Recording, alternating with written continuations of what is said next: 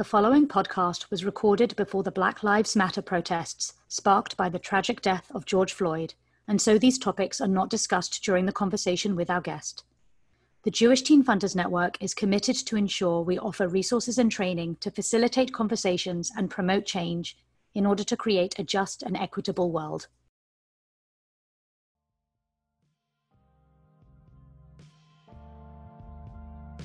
Donors of all ages should come to the table to bring their unique values and lenses on the world to make the greatest impact that we can.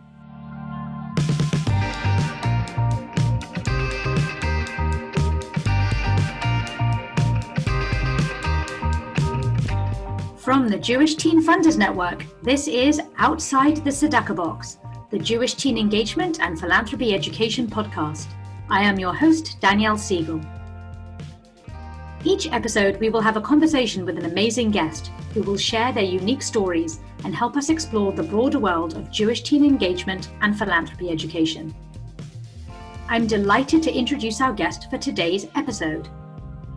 Sharna Goldseker is today's leading expert on multi generational and next generation philanthropy. As founder and vice president of 2164, a nonprofit practice serving next gen and multi generational philanthropic families, Sharna has mastered and developed the industry's gold standard tools for transforming how families who give will define their values, collaborate, and govern in the decades ahead. Sharna is the co author of the bestseller Generation Impact How Next Gen Donors Are Revolutionizing Giving. Thank you for joining us today, Sharna.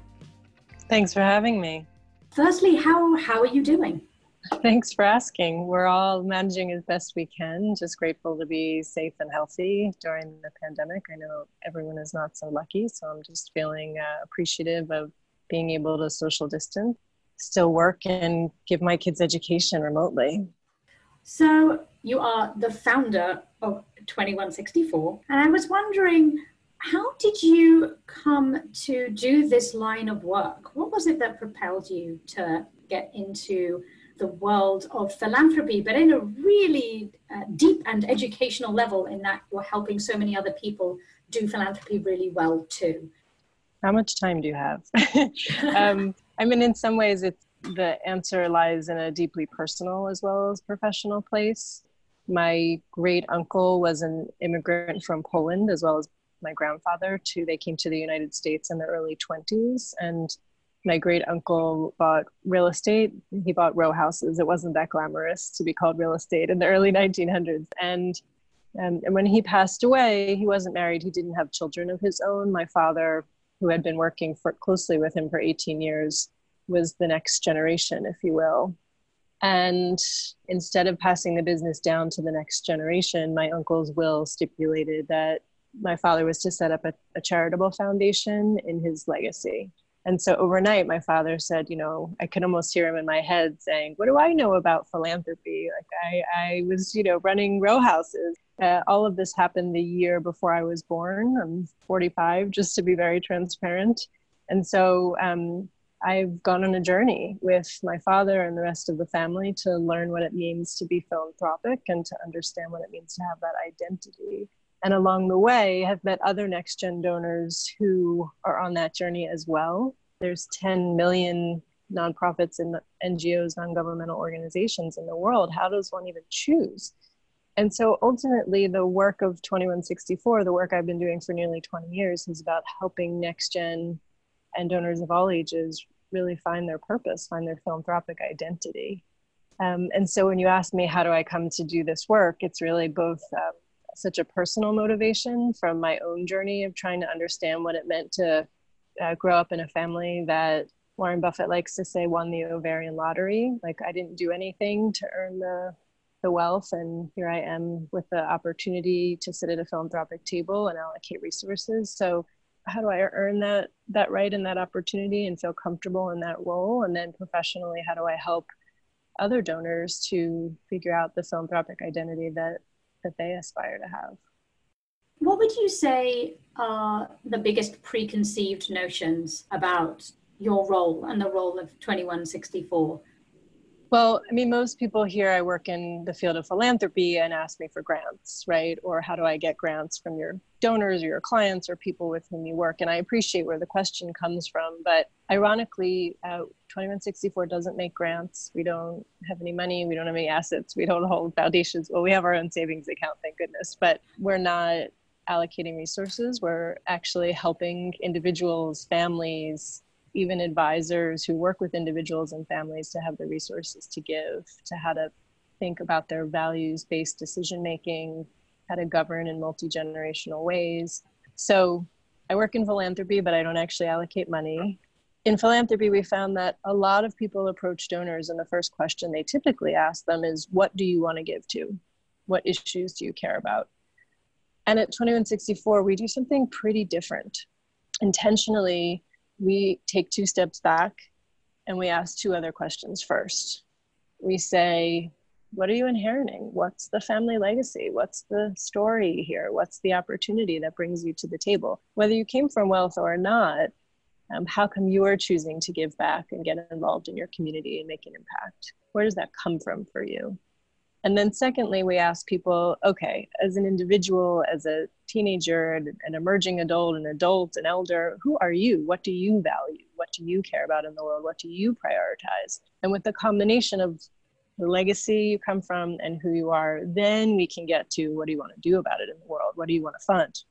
And so, um, again, we don't start with grant making at 2164. We back up and we actually help individuals and donors to clarify their direction and I, I, think that's a very powerful tool to look at our giving. And it's something that we do as well with the programs in our network at JTFN, which is the end point is that these teams are grant making. They sit on a foundation board and they give away money. But the starting point is for the teens to look at themselves and look at their own identity. And you mentioned values. And we, we look very much about what are the Jewish values that influence these teens in their everyday life. And in your book, Generation Impact How Next Gen Donors Are Revolutionizing Giving, you make mention of values a lot and that it's values over valuables. And I love that phrase because those values are such key points for our decision making.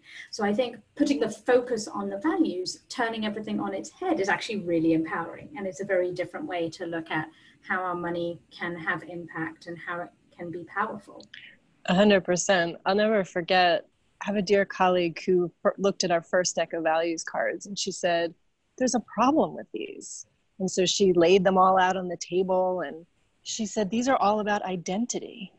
And I said, Yes, that is actually the point. And we really believe it starts with who you are and what you value and what are your core principles we think that's where it starts, and particularly when dealing with teens or emerging adults or people who are going through a moment of clarification in their lives, to look at the values as almost a mirror to who they are and gain some insight into what do I value most at this moment? What are the values that are most motivating my decision making? And then you can apply that rubric to you know the world of Jewish life or the environment or education. But first, kind of have to look within.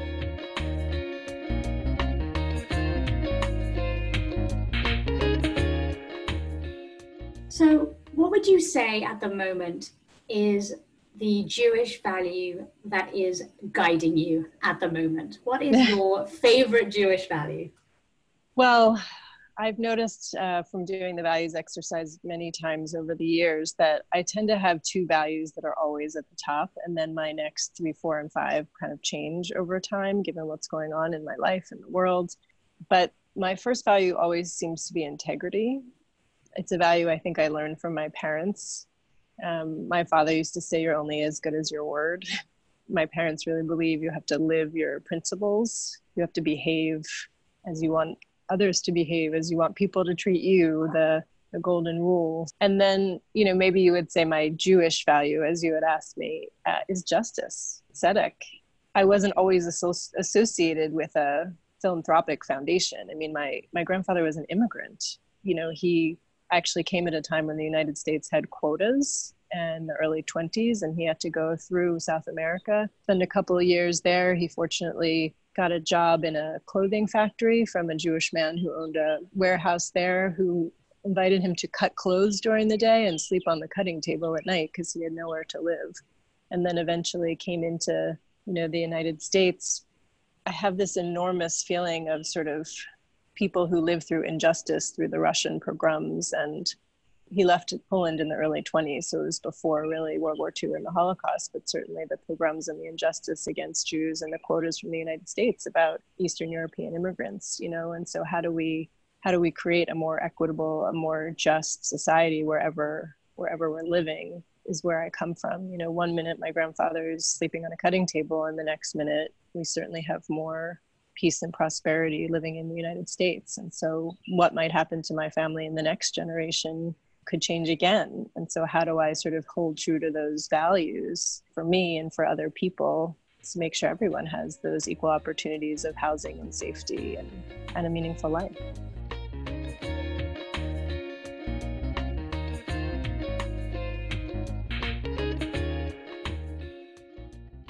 You mention in the book about the four T's of philanthropy time, treasure, talent. And then you mentioned the fourth one, which is ties. And I think right now, during this COVID crisis, the way that we make and maintain our ties has suddenly shifted. We're not meeting people in person, everything has been thrown into this online space.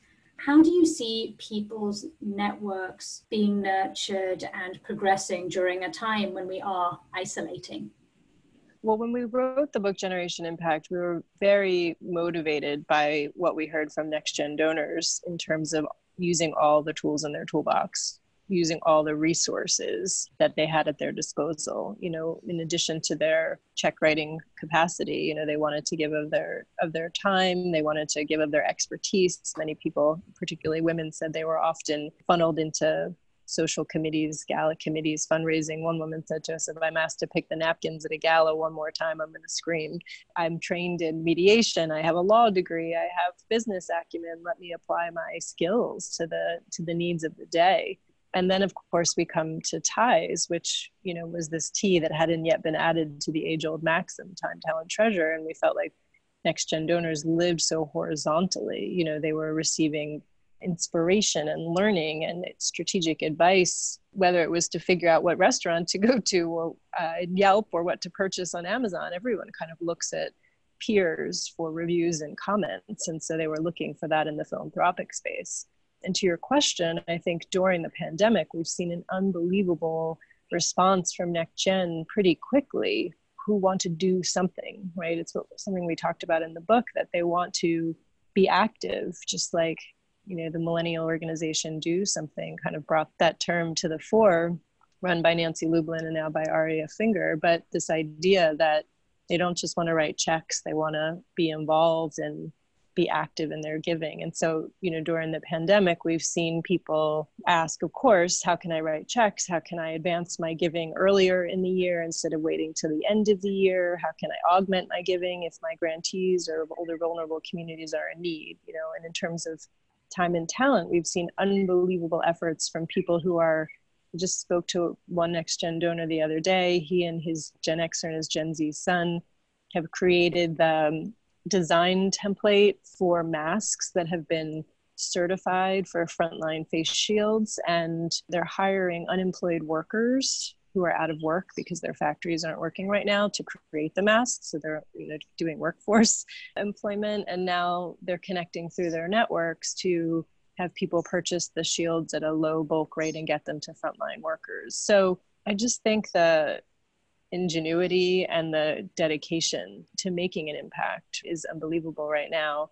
And in some ways, perhaps the next generation who has always looked horizontally to their networks to advance their learning, their strategy, and their impact are really poised to do that when you can't meet in person and you're in a position of only having to tap your networks online.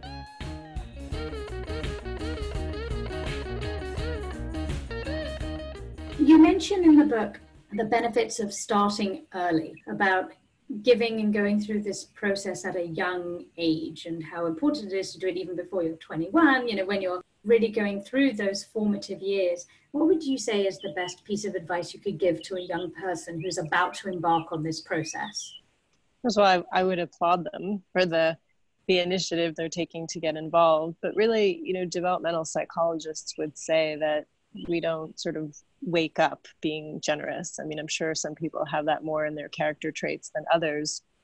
Over time, we build that muscle, that we add those character traits, that because of doing and giving and contributing and partaking in those activities, we become more generous, we become more engaged, we become more philanthropic. So, you know, our research from Generation Impact underscored that for me. Uh, what I think about Victoria Rogers, who grew up in Chicago, and her father encouraged her to do volunteer work at starting in seventh grade. So, at the age of 12, she started to volunteer at the Sue Duncan Children's Center on the south side of Chicago, near where she went to school and began teaching art classes.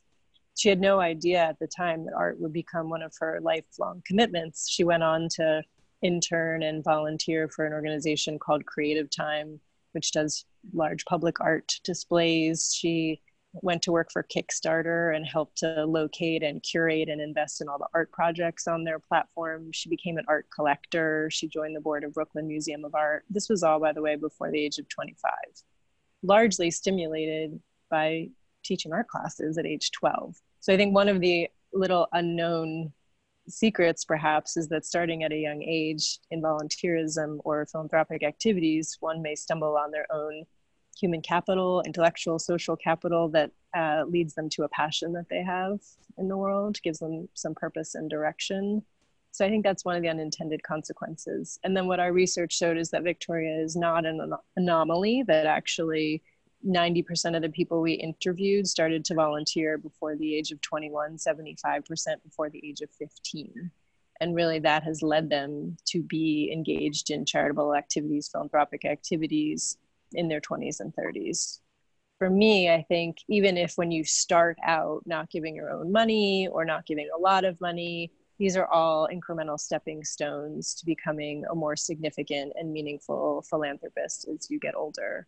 And I guess I would lastly say that I think the world has changed, that people aren't just waiting till their 70s, 80s, 90s, the sunset of their lives to be philanthropic. You know, as my colleague Michael Moody likes to say, to retire into philanthropic leisure. Instead, they're feeling like the needs of the world are great right now. I mean, that's only underscored by the pandemic at the moment. And so why wait till you have more money, your own money, you know, whatever you're waiting for. Your clarity as a philanthropist, we, the needs are are significant now. And so if you can start in your teens just doing something, that's amazing. We're all going to benefit.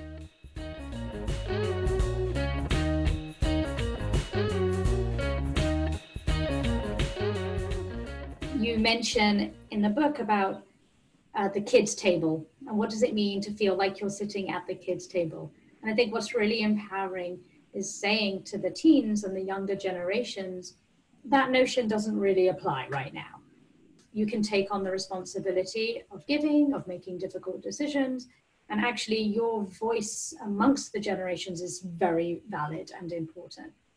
I like that that was also something that came up in in the book that the younger generation felt that they were being pushed aside and they really didn't need to be because their input was really valuable too.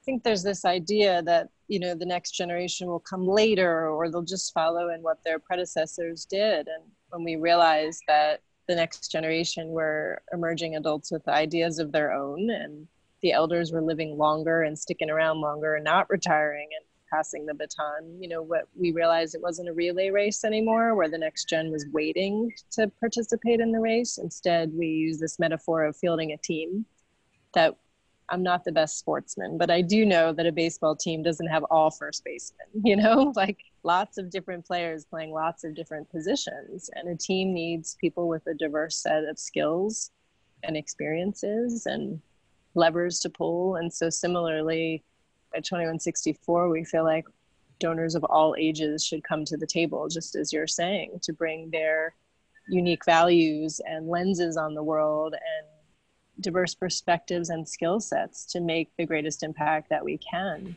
on organizations and the community.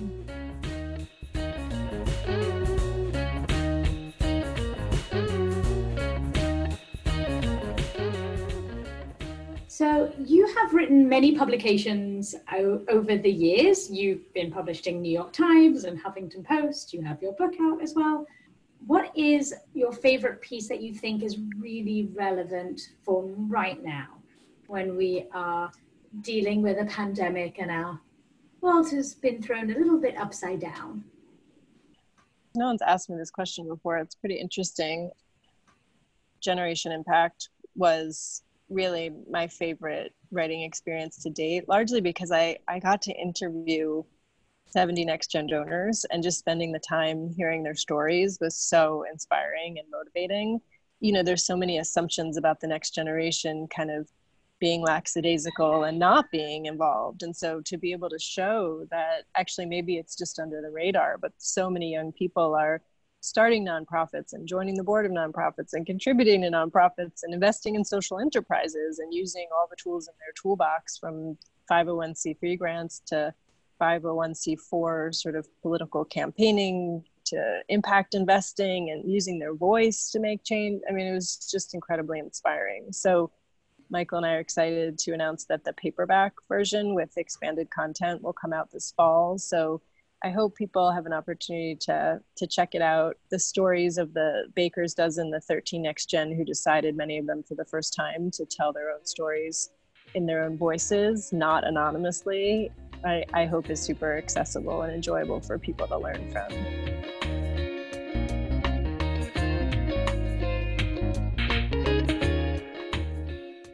As we are spending so much time at home at the moment, what are you watching that you are particularly enjoying? Well, I have to admit, given my line of business, I watched Succession.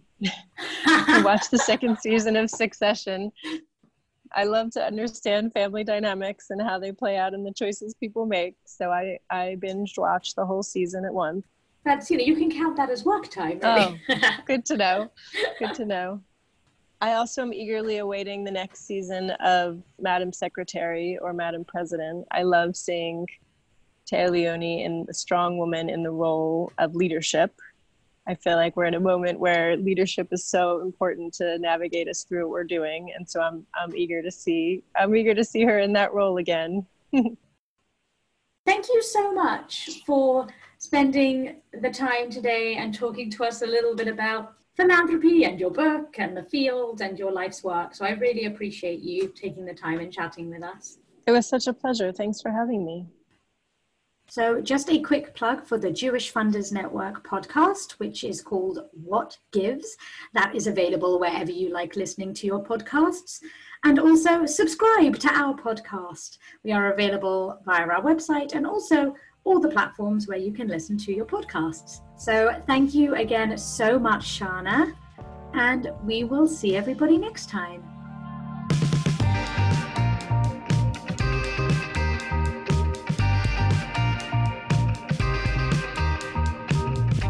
Outside the Tzedakah Box is produced by the Jewish Teen Funders Network, the central resource for the network of Jewish teen philanthropy programs in North America and internationally. To find out more, visit our website at jtfn.org.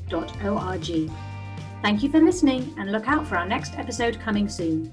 Don't forget to subscribe. Until then, bye, friends.